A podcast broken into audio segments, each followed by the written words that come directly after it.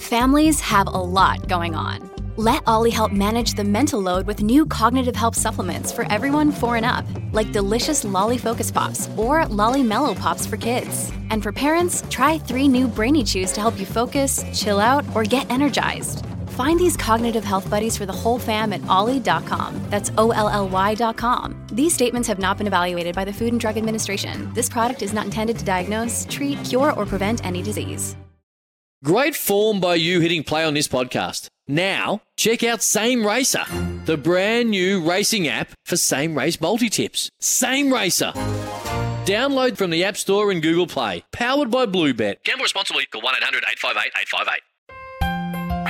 On 882 6PR, inspiring stories for Barra and O'Day. Don't miss out on the little moments because the little things are everything.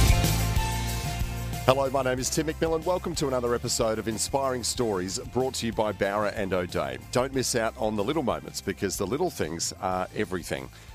Our guest in this episode is an internationally renowned and awarded expert in the field of engineering.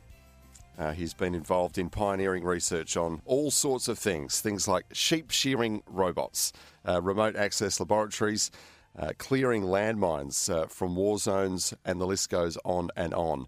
Uh, he's now retired from academia, but uh, has turned his attentions uh, in the time since uh, to becoming a startup entrepreneur. Uh, and we've got so much more to get through. I'm really looking forward to having a chat with James Trevelyan. How are you, James? Fabulous, Tim. Thank you so much for your time. Uh, I did see a talk of yours that you gave about eight years ago where you boldly started with your line, I have a dream, uh, and your dream was to end poverty. Uh, is that still your dream? Definitely. Yeah. How's it going? It's, uh, I have to say, it's progressing. Yeah. Yes. You talked a lot about um, efforts uh, in in poorer parts of the world. You know, things like access to water, things like just I suppose being able to walk safely through fields that were once littered with landmines. Um, is that primarily where your your efforts have, have been over the years? Well, certainly landmines was the was one step along the way. Mm. I I married a, a, a fabulous woman from Pakistan, uh, based here in Australia, but of course going to meet her family in Islamabad. Soon found out that Australians were involved in leading the landmine clearance effort in Afghanistan. Right.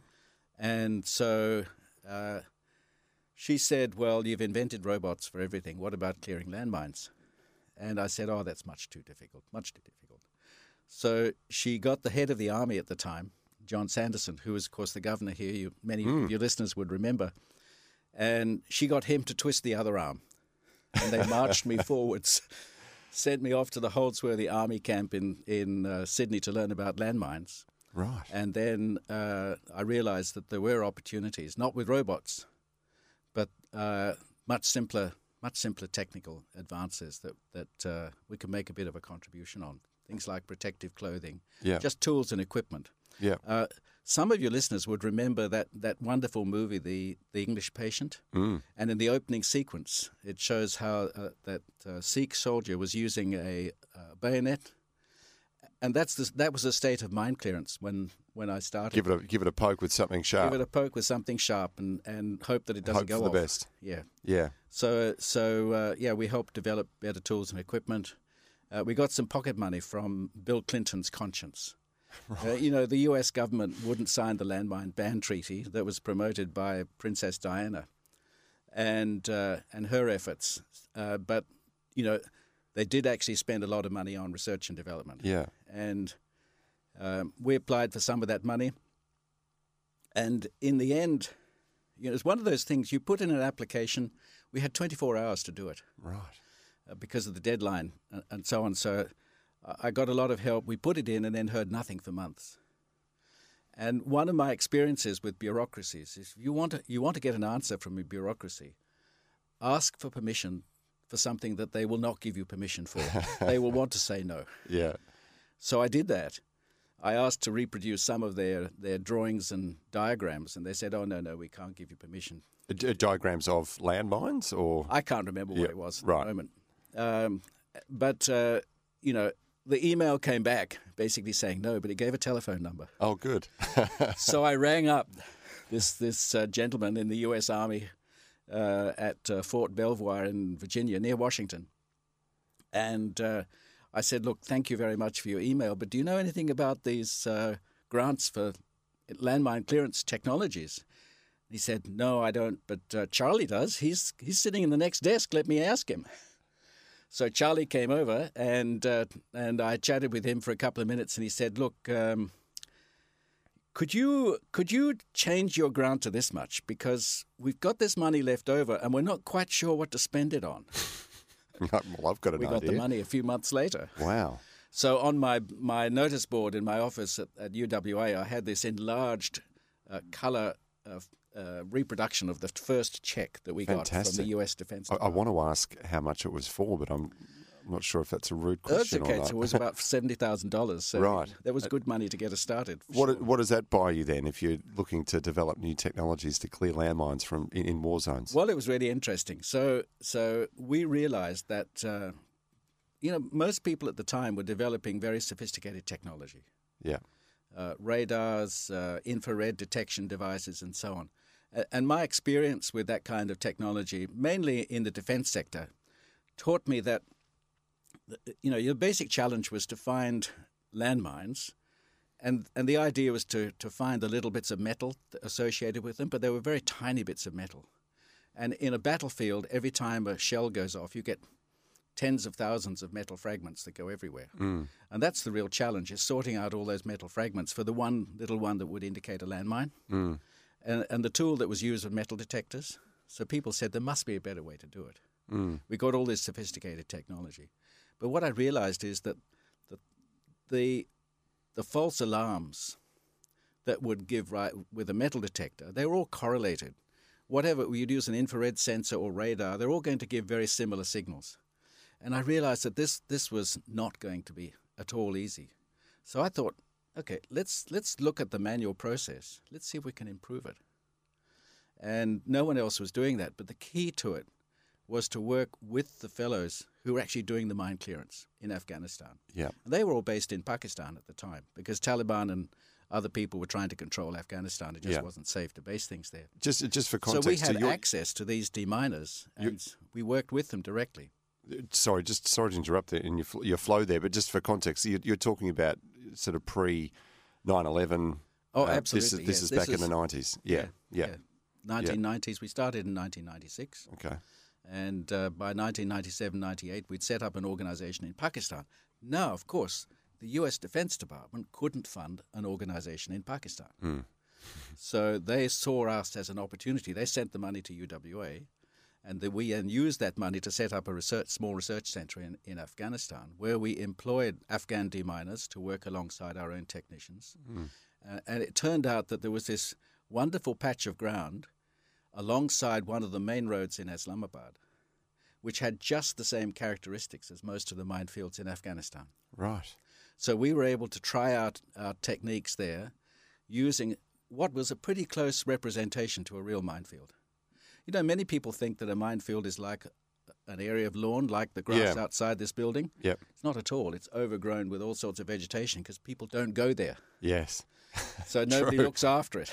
Yeah. So it's a real mess to deal with, with building rubble and you know rubbish lying around and so on and so forth. So we that's that's where we did a lot of our work. And and so, if you don't mind me asking, what was your secret? How did you improve the technology? The secret was to work directly with the Afghan deminers. Yeah. So we had fellows who could talk, speak their language, work with them directly.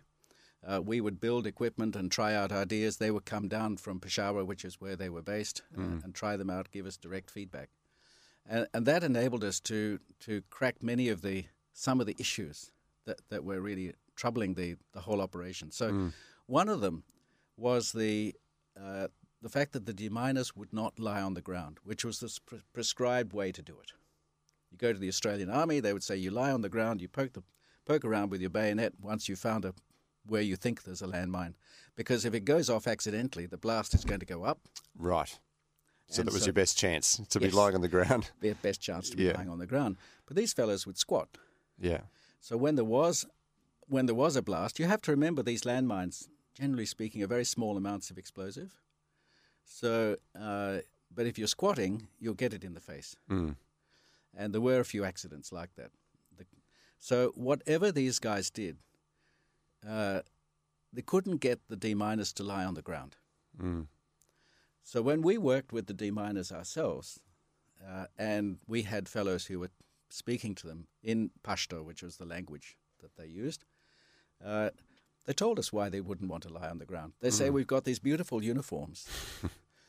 why would we want to get them dirty and lie down with ants and prickly plants and so on and so forth? So, whereas the expat supervisors from Australia, New Zealand, Canada, they thought it was something to do with their religion or something like that because they couldn't speak to them directly in their own language. Yeah. Yeah. And really, it came down to this issue. They said, well, you know, if you're a businessman and you have a suit, you wouldn't lie on the ground. No. But for us, our uniforms are like our suits. Mm. And it's uncomfortable on the ground, it's much hotter, it's much colder when it's in winter, so we prefer to squat. So then we set about saying, well, okay, how do we protect these deminers if they're squatting? Mm. And so we set about that and produced much more effective protection for them. We managed to. I worked with a fellow who was working in South Africa, originally from Britain, who had figured out how to make the, the face visors much more cheaply. They were being charged hundreds of dollars from defense suppliers. We showed how they could be produced for about $50 a pop. Yeah. Yeah. It's a massive industry, isn't it? The defence industry. It can be, yes. And I had lots of experiences. and it creates of its own. I'm sure you did. Um, do you still go back and, and see that work being done now, or is it? I suppose there's been a lot of conflict there since. There has. Mm. Uh, well, of course, what happened after 9 11 was that Afghanistan became a much more difficult place to work for peacetime activities. Mm-hmm. And, and in essence, most of the deminers I worked with have now left because their challenge turned from finding landmines to avoiding being kidnapped Mm. and having their gear stolen and so on and so forth. It's a real tragedy. Yeah. So there are still landmines there. There are teams working there. It's much more an Afghanistan-based effort now. It's taken a long time, but but yes, they're still working, and I Yeah, still I keep in, I still keep in contact. Plenty more things to look for in the ground that can cause people death and injury too. I imagine. Uh, James, it's fascinating. I, I really want to hear about your sheep shearing robot as well, but we need to take a break. James Trevelyan is our special guest. This is Inspiring Stories. We'll be back with more in a moment. You're listening to another inspiring story brought to you by Barra and O'Day because the little things are everything. This is Inspiring Stories with Tim McMillan on 882 6PR, brought to you by Barra and O'Day because the little things are everything. Welcome back to Inspiring Stories. Uh, eminent engineer uh, James Trevelyan is our special guest uh, in this episode. Uh, James, sheep shearing is uh, an issue that's been in the news a bit lately, primarily because of, I think, travel restrictions and, and there's a, a battle to find people to shear the sheep, to put it simply. Uh, but you were working on sheep shearing robot technology as far back as 1975? That's correct. What was going on in 1975 that saw a need for some sheep shearing robot help? It actually started the year before, when uh, some of your older listeners would remember the Whitlam years uh, and an astonishing rate of wage inflation. Right. And the shearers won uh, around a 100% wage rise over about 18 months. Not bad. And that set the wool industry into a panic Right. because they realized that if this was going to go on, it just they would consume all the all the money from the wool would be consumed in shearing. Mm. And so uh, there were two uh, or three projects started. One of them by the Southern Districts Sheep Research Council here in Western Australia, led by uh, an enigmatic en- engineer turned farmer, Sir Norman Lewis, who was actually the nephew of Sir Essington Lewis uh, of BHP Right. his his wife Marjorie and he set up this research council and, and brought in some uh, fabulous innovations which are still with us today. For example, she she spotted the need for selenium as a trace element Right. to improve lambing rates, Mm. and uh, so their interests were extraordinary, and they raised enough money to commission a private company in Britain, a management consultancy, to develop a sheep shearing robot. It was it wasn't really a robot. It was a, it was a mechanized shearing device, and it was brought here to Western Australia uh, to dem- be demonstrated. And they needed someone to evaluate its performance. as an independent observer. And I just happened to pick up the phone on the right day. so I w- went out to Muresk Agricultural College, where it would have been about 45 degrees inside Yeah. the shed. Yeah.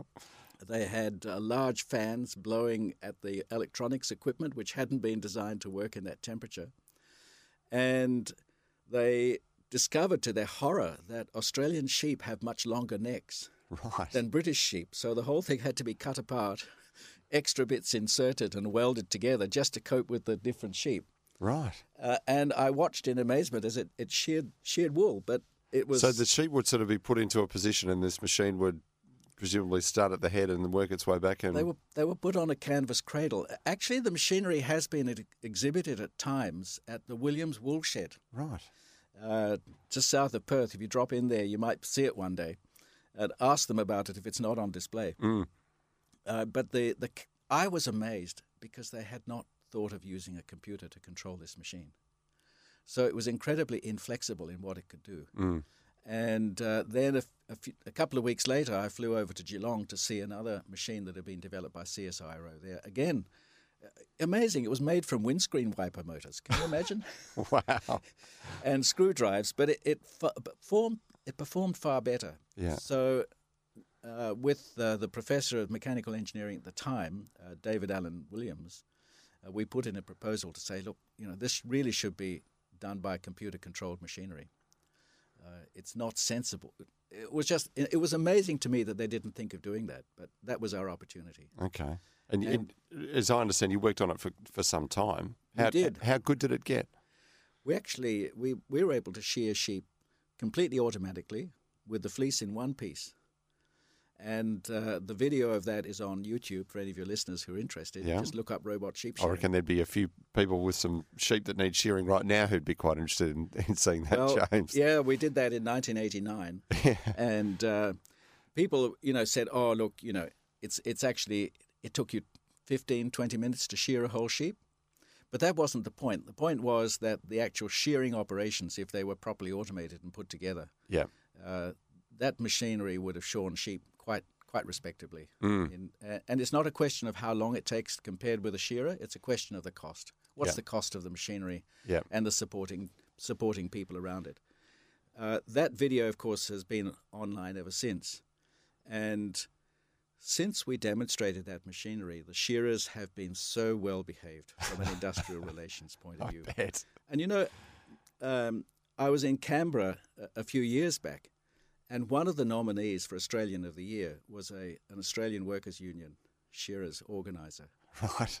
and uh, he told me that he was he was actually fascinated to meet me on that occasion because he said we've always wondered who it was that that managed to get robots to shear sheep so well.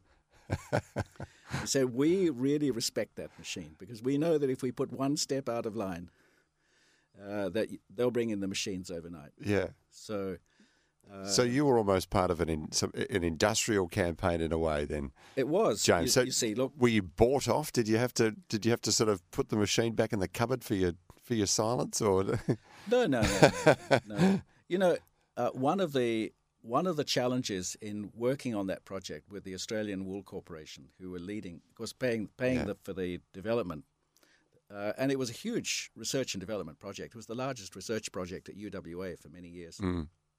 We had an annual budget of up to two million dollars, a team of twenty five people.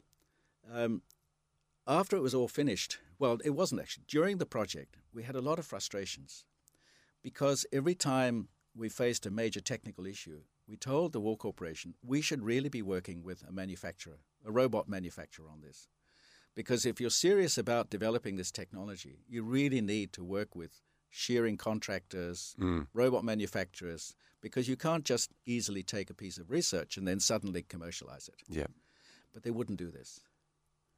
Every time we suggested this, they shied away and said, no, no, no, no, no, we'll think about that another time. yeah, So a few years after we finished that project, uh, I was actually invited to a reunion of Wool Corporation board members uh, here in Perth. And I sat down with a couple of them and I said to them, look, the only way I can really understand your decision making process is that you had no intention of commercializing this technology. yeah, All you wanted was something to keep the shearers in line. yeah, And they said, You're absolutely right, but nobody actually said it like that at any meeting. But yes, that was the agenda. Wow. So, you know, the technology is there. The real hidden issue in the wool industry is workers' compensation. Yeah. Shearers don't get the kind of It's compensation backbreaking for. work, isn't it? Look, it's it's so far outside occupational health and safety guidelines, Mm. which are rigorously enforced mm. across Australia, except in the shearing industry. Right. Yeah. if those guidelines were enforced as they really should be, so that the Australian community is not, if you like, the buck where the buck stops, 'cause mm. it's it's the public health system that has to pick up mm. the costs.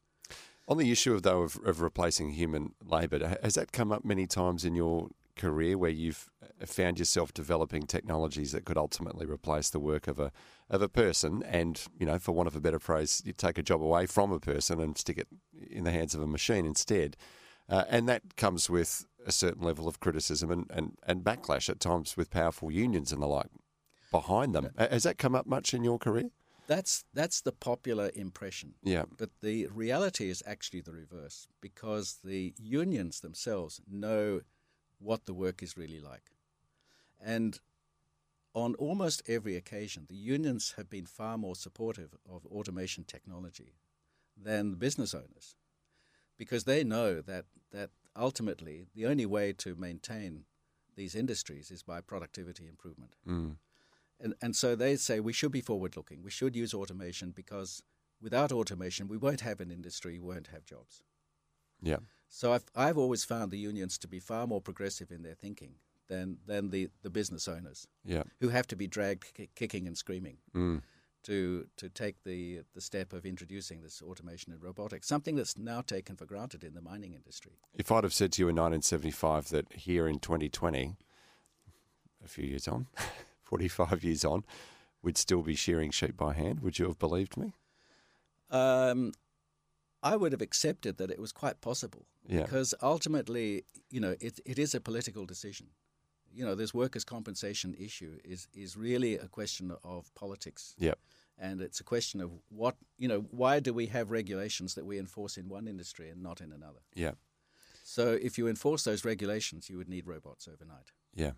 So yes, I would have expected robots to be used. I'm surprised that that this issue has been allowed to go on as long as it has. Yeah. Well, politics is a slow moving beast at times, isn't it? It can be. James Trevelyan is our special guest. This is Inspiring Stories. Uh, after the break, I want to ask you about the work you've done in, uh, in bringing water uh, to people in impoverished parts of the world uh, as well, because it's another fascinating subject that you've been heavily uh, involved in. But we'll get into that right after we take a break. Back with more in a moment. You're listening to another inspiring story brought to you by Barra and O'Day because the little things are everything. This is Inspiring Stories with Tim McMillan on 882 6PR. Brought to you by Barra and O'Day because the little things are everything. Welcome back to Inspiring Stories. Tim McMillan is my name. My special guest in this episode is uh, engineer James Trevelyan. Uh, James, you've you've done a lot uh, over your many decades involved in engineering on a pr- professional level, but what were you like as a kid? Were you were you that kid that just you know if you got a new bike for Christmas, you wanted to pull it apart and see how it all worked?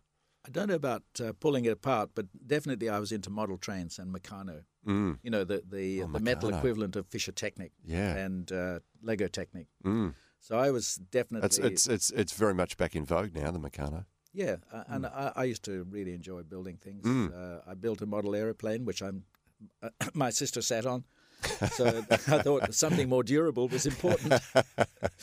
um, I don't think she did, deliberately did that, but definitely taught me it had to be made of metal, it's something durable. So Yeah. I was into Meccano, building things, building models, getting them to work. Uh, I really enjoyed that. Yeah. I was surprised to hear again another um, uh, statement you made uh, or question you posed in your um, your TEDx talk that you did several years ago was that you'd been asking what is it that engineers do, which I found a little surprising given that you'd spent a great part of your life doing what engineers do. But um, have you found the answer to that question? I've found a lot of answers, yes. Yeah. So look, that started with water. Yeah. Uh, and uh, you said you wanted to talk about water supplies. Mm. So I was in Islamabad and we'd been working on landmines. Uh, but my mother in law was really keen on helping women in villages around Islamabad earn an in, a living independently. Mm. So we set up a sewing school and went there after a year and found that the machines had not been touched. The dust on the covers showed you that those sewing machines had not been touched. And she spent uh, a day and a half so talking to local women to try and find out why it was. What was their reluctance to touch, to touch those sewing machines? The answer turned out to be so simple. They were spending six to eight hours a day carrying water in buckets, about a kilometre from the nearest supply, just to keep their families alive and their animals on the most basic supply of water. They were actually part of the Islamabad water supply scheme, but no water ever came out of the pipes that was drinkable. And that led me on to try and figure out what was going on here. I had a, a really transformative experience when we visited another village. We, we started a program to install water pumps Yeah. in villages and particularly for schools. Can you imagine a high school without water to use the toilets? In a in a hot part of the world too. Yeah, and this this high school was actually located in a place called Cool Water. what, you know, it was unbelievable, and 20 kilometres from the seat of government in Islamabad. But I realised it was no reflection on the government; they were trying their best, Yeah. and it all had to do with with engineers. And I was really struggling to understand why, with water supply, which is a relatively simple technology, you know, and it's not classified either. We don't we don't keep it secret Mm. why it was that engineers in Islamabad could not produce a, dr- a safe drinking water supply like we can here in Perth or in, in anywhere else in Australia. So I had an instinct that it was something to do about the way that engineers worked Mm. because my hair had gone grey as a result of working with local engineers trying to build our prototype equipment for landmine clearance. Mm. I found it an immensely frustrating experience, and I couldn't, I couldn't actually understand why. It was something to do with their practical skills. So I thought, well, you know, here is a question of fundamental significance, and here I, I can do some research. So I interviewed engineers in Pakistan, not only my own engineers, but when engineers working in water supply, in electricity, manufacturing, and I thought, well, this would be easy. I just interview them, and then go back to Perth and study all the da- all the data that would have been accumulated around the world on what engineers do, Mm. and figure out what the differences are. Well, over a period of about five years of struggle and searching the literature, we re- came to the conclusion that there was really no understanding about what it was that engineers really do. And there I was, working in an engineering school teaching it. but all the time, I instinctively knew that what I was teaching was not what engineers really do in practice. That was, that was nagging at me. Right. So we so we we started this research program, and one of those strange coincidences on a visit to Stanford University, I found that the, the robotics specialists with whom I'd been working on and off for years were just across the corridor from a group that had all the time been trying to understand the same question: What do engineers really do? And uh, it was an unbelievable coincidence that I'd walked past the door so many times without realizing what they were doing behind it. And my robotics colleagues had no idea either. Yeah. That's the way universities are. We Yeah. really don't know what each other are doing. so, yes, in I the think end, some like it that way too, don't they? so yes, we filled a lot of gaps in understanding what engineers do. And of course, one of the first challenges when you talk to engineers and you say, I want to understand what you do, is that many engineers will say something like this you say, Oh, why are you talking to me? because I hardly ever do any engineering. And I say, Well, okay. So, what is it that you're doing when you're doing engineering? Oh, design, calculations, that sort of stuff. The ki- the sti- kind of stuff we learned in university. So I said, well, what about all the rest of the stuff? Oh, just meetings, administration, paperwork, you know, all that rubbish. You know, all that non engineering stuff. Mm. You know, I was never trained to do that. And I said, well, why don't you hire an admin assistant to do all that paperwork for you and then you could focus on the engineering? Oh, yeah, but then you need the engineering knowledge to do it. You can't just hire someone. I said, so it is engineering work. Yeah, but it's not real engineering, if you know what I mean. Mm. So this is a fundamental issue in Yeah. engineering around the world that engineers regard most of what they do as not engineering, and therefore There's no need to learn how to do it. And so, therefore, most engineers could actually do it a lot better Yeah. if they understood it. And that's been the object of the research, Mm. is to provide a roadmap, a vocabulary even, terminology, so that engineers can understand that what they do is real engineering and how to do it better. Yeah. So has- that's been the challenge. You see, along the way, I realized something. Uh, this transformative experience I'll take you back to. I was in this village where we'd installed a water pump, and, and a family really wanted to sh- give me morning tea. So they took me into their home, and they proudly showed me the water pump that they'd installed. This was a very poor family. Mm. They had paid $4,000 for a water pump. Four thousand dollars. Four thousand dollars for a pump. They had to get a well drilled through hundred meters of hard rock to get down to the water. And I could, I couldn't understand why they had spent so much money to install their own water pump until I came across economics theory, which explains the value of time. And it's the same theory that we use here in Australia to figure out whether we should build a new freeway Yeah. you know how much time is Labour going to be saved and what's that what's that time worth to people so i used that theory and figured out that that thousand those thousands of dollars spent on a water pump made sense because the women did not have to spend all day going backwards and forwards to the well that was a kilometer away Yeah. and then i understood that that water is so incredibly expensive in real economic terms Mm. you know, women could be doing so much more productive things with their time if they didn't have to exhaust themselves carrying water. And I figured out that if you look at it in cold hard facts, in equivalent currency terms, they are paying something like 30 to 50 US dollars for a thousand liters of water. A thousand liters of water. A thousand liters of water. what- What, do we what pay that for at- that in Perth? We paid Good three question. or four dollars maximum. Is that right? Yes. So here are the poorest people in the world paying exorbitant amounts of money, real money in terms of their, their time and labor, Mm. for the most basic commodity without which we cannot survive. Yeah. And I realized here was an answer for the poverty that is so endemic in so many countries. Yeah. It's all to do with engineering because it's engineering that provides us with affordable water. That's what C.Y. O'Connor did when he built the pipeline to Kalgoorlie. Mm. You go back at the records and see what people were actually paying for water before that pipeline was constructed. It was the same order of magnitude. Yeah. Absolutely. And that pipeline transformed everything yeah.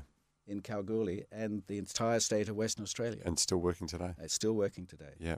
So, so C.Y. O'Connor realized the economic imperative Mm. of providing clean, safe drinking water. Mm. But the challenge was how did he manage to do it? What was different about his engineering from engineering in countries like India, Pakistan, even China today? Mm. And that's what that's been the real question at the heart of my research. And it all comes down in the end to collaboration. Yeah. Engineers, all that stuff that the non-engineering work that engineers complain about is actually all about collaboration. Yeah. Because as engineers, we don't build anything. There I was as a young a boy learning to build things with my hands.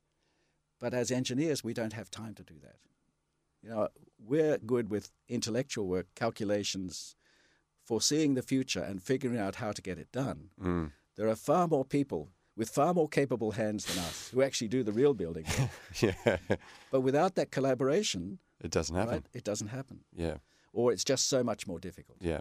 And of course, you've also got to pe- get the people with money to collaborate as well. Yeah, we all yeah, have to work that. together, Yeah. and that's turns out to be far more difficult in many different cultures. Yeah. There are fascinating issues, Mm. you know, language gaps, uh, understanding gaps, cultural issues, and it's these factors that make engineering so much more expensive. Mm. Which is why you will find in the developing world, typically productivity is five times less than it is in a country like Australia. Mm. That's why everything is actually so expensive. When it seems to be cheap, you'd think it was cheap in India and Pakistan, and I thought it was going to be cheap. Relatively to them, though, no, it's not. Yeah. When you ask for the same materials, the same quality, the same durability, the same design, it's far more expensive. yeah.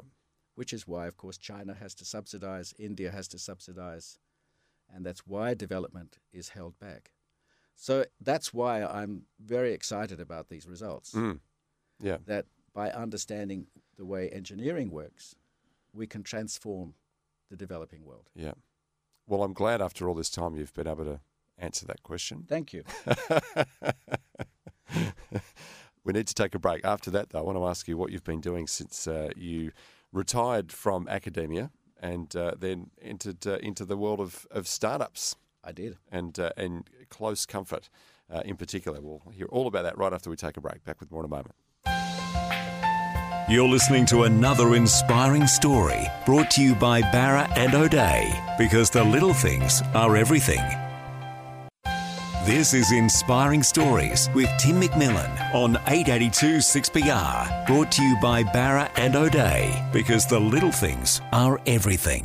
Welcome back to Inspiring Stories. Uh, James Trevelyan is our special guest. Uh, James, after a long and distinguished career uh, in engineering academia, you gave it away about uh, four or five years ago. Uh, d- do you miss it? Was it a, a big call to make? I didn't miss it at all because I had so many other things I wanted to do. Um, and uh, one of those was my air conditioning invention, which I wanted to commercialize. Yeah. So this is close comfort. This, This is, is your, your startup. Yes. So, Yeah. so this the story goes back to the landmines work and, and the water work because there I was in Islamabad, and one of the one of the most attractive parts of Islamabad, apart from my wife's family, to me was the mangoes. The mangoes in Pakistan are so delicious, but to get them you have to be I've- there in what- May and June. What's so What's so good about them? I, I thought our mangoes were pretty good. It's the taste, Tim. Yeah. It's the taste. Uh, once you've tasted them, you realise you can't go back. Uh, but the ca- Maybe I shouldn't have one then. so everything else will be inferior. There's a catch. The temperature is typically uh, 45 degrees during the day, and uh, at night time, without air conditioning, it'll be about 40 degrees in your bedroom. And uh, because of the uncontrolled spread of air conditioning, uh, the power supply grid in Pakistan just couldn't cope. Right. So they started switching off the power at regular for regular in, in a rotating schedule. And so there I was at two or three o'clock in the morning, 40 degree heat, sweat running down my nose, the air conditioner had thudded to a halt, no ceiling fan, no light. And I was just thinking to myself, if only I just had a breath of fresh air, I could sleep. Fresh, cool air on my face, that's all I would mm. need. So I set about a challenge, which was to produce a, an air conditioner which would do that for me and run on a battery through the power cuts. And when I finally took one, a working prototype to Pakistan, probably about 10 years later, 2013, I demonstrated it. And people said to me, Wow, that is incredible. Just the idea that you would not have to wake up through these power cuts. yeah. You know, you imagine sleeping through the summer and you get woken up every couple of hours and you you you you never get a good night's sleep No. um, unless you have a generator, which is incredibly expensive. Yeah. Um, so there I was. I had this this prototype, and the first thing people asked me was said, "How much would it cost?" And I had no idea. Yeah. So I turned the question round and said, "How much would you pay for it?" and I was blown away by the answer. It was far more than I expected, Mm. and I thought maybe there's a commercial proposition here. But you know, it's and that struck me because I realized that providing air conditioning to a couple of billion people across South Asia, maybe another billion people across Southeast Asia, could transform their economies just, just like water supply. Water supply is important, but so is air conditioning because And a good when you sleep. don't sleep for months at a time, you can't do any useful work, right? That's why product one of the reasons why productivity is so low. So I saw this as as a means of changing that. But I'd learned that good ideas only spread because people can make a bit of money by supplying them. It's like Yeah. books, you mm. know, booksellers and so Yep. on and so forth. So it had to be commercial. It wasn't a case of just simply having an aid project or something like that because the demand was so huge. So here was the possibility of a commercial product which could transform lives for so many people. Yeah. And that's been my dream. And of course, it's incredibly valuable elsewhere. People have started buying it in Australia, Singapore, we're now in Indonesia.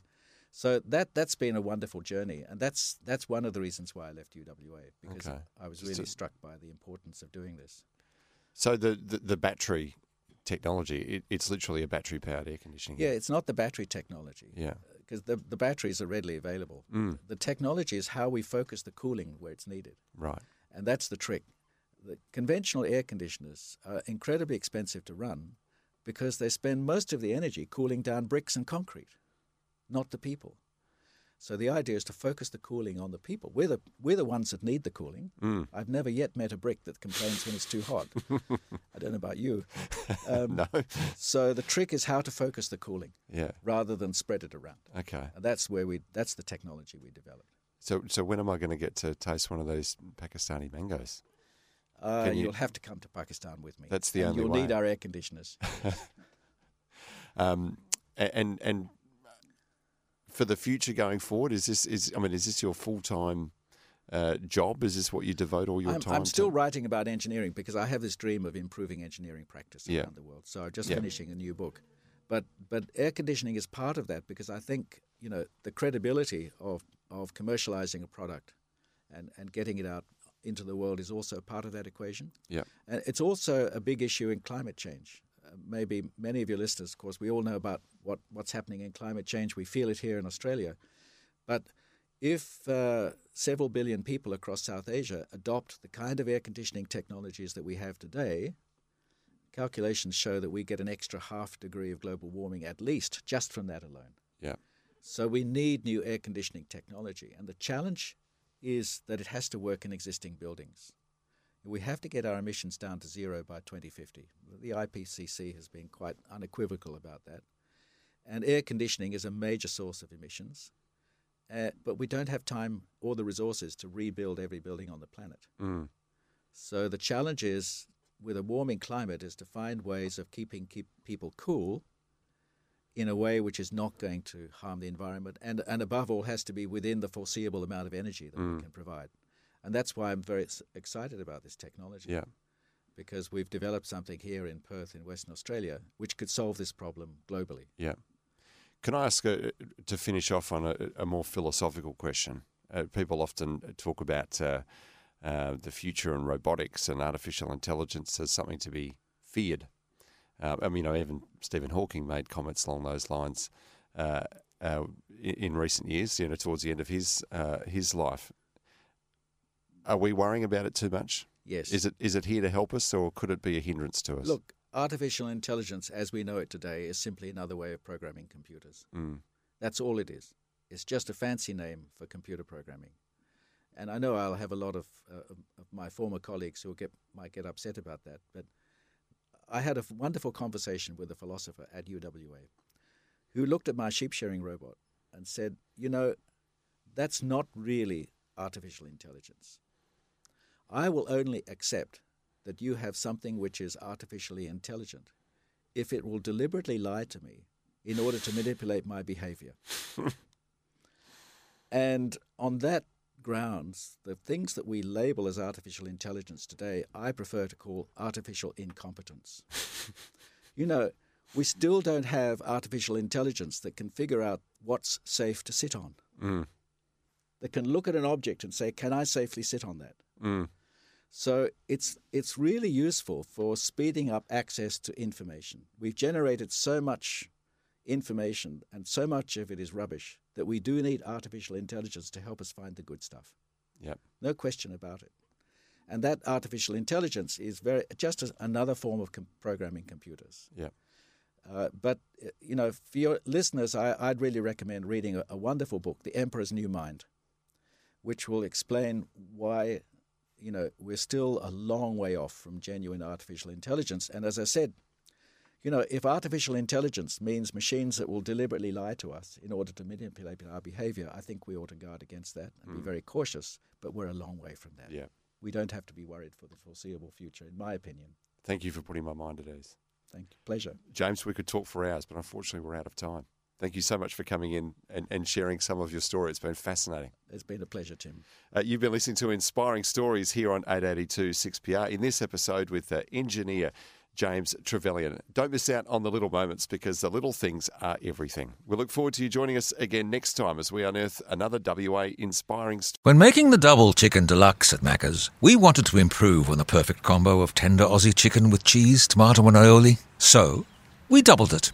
Chicken and Macca's together and loving it. Ba-da-ba-ba-ba. Available after 10.30am for a limited time only.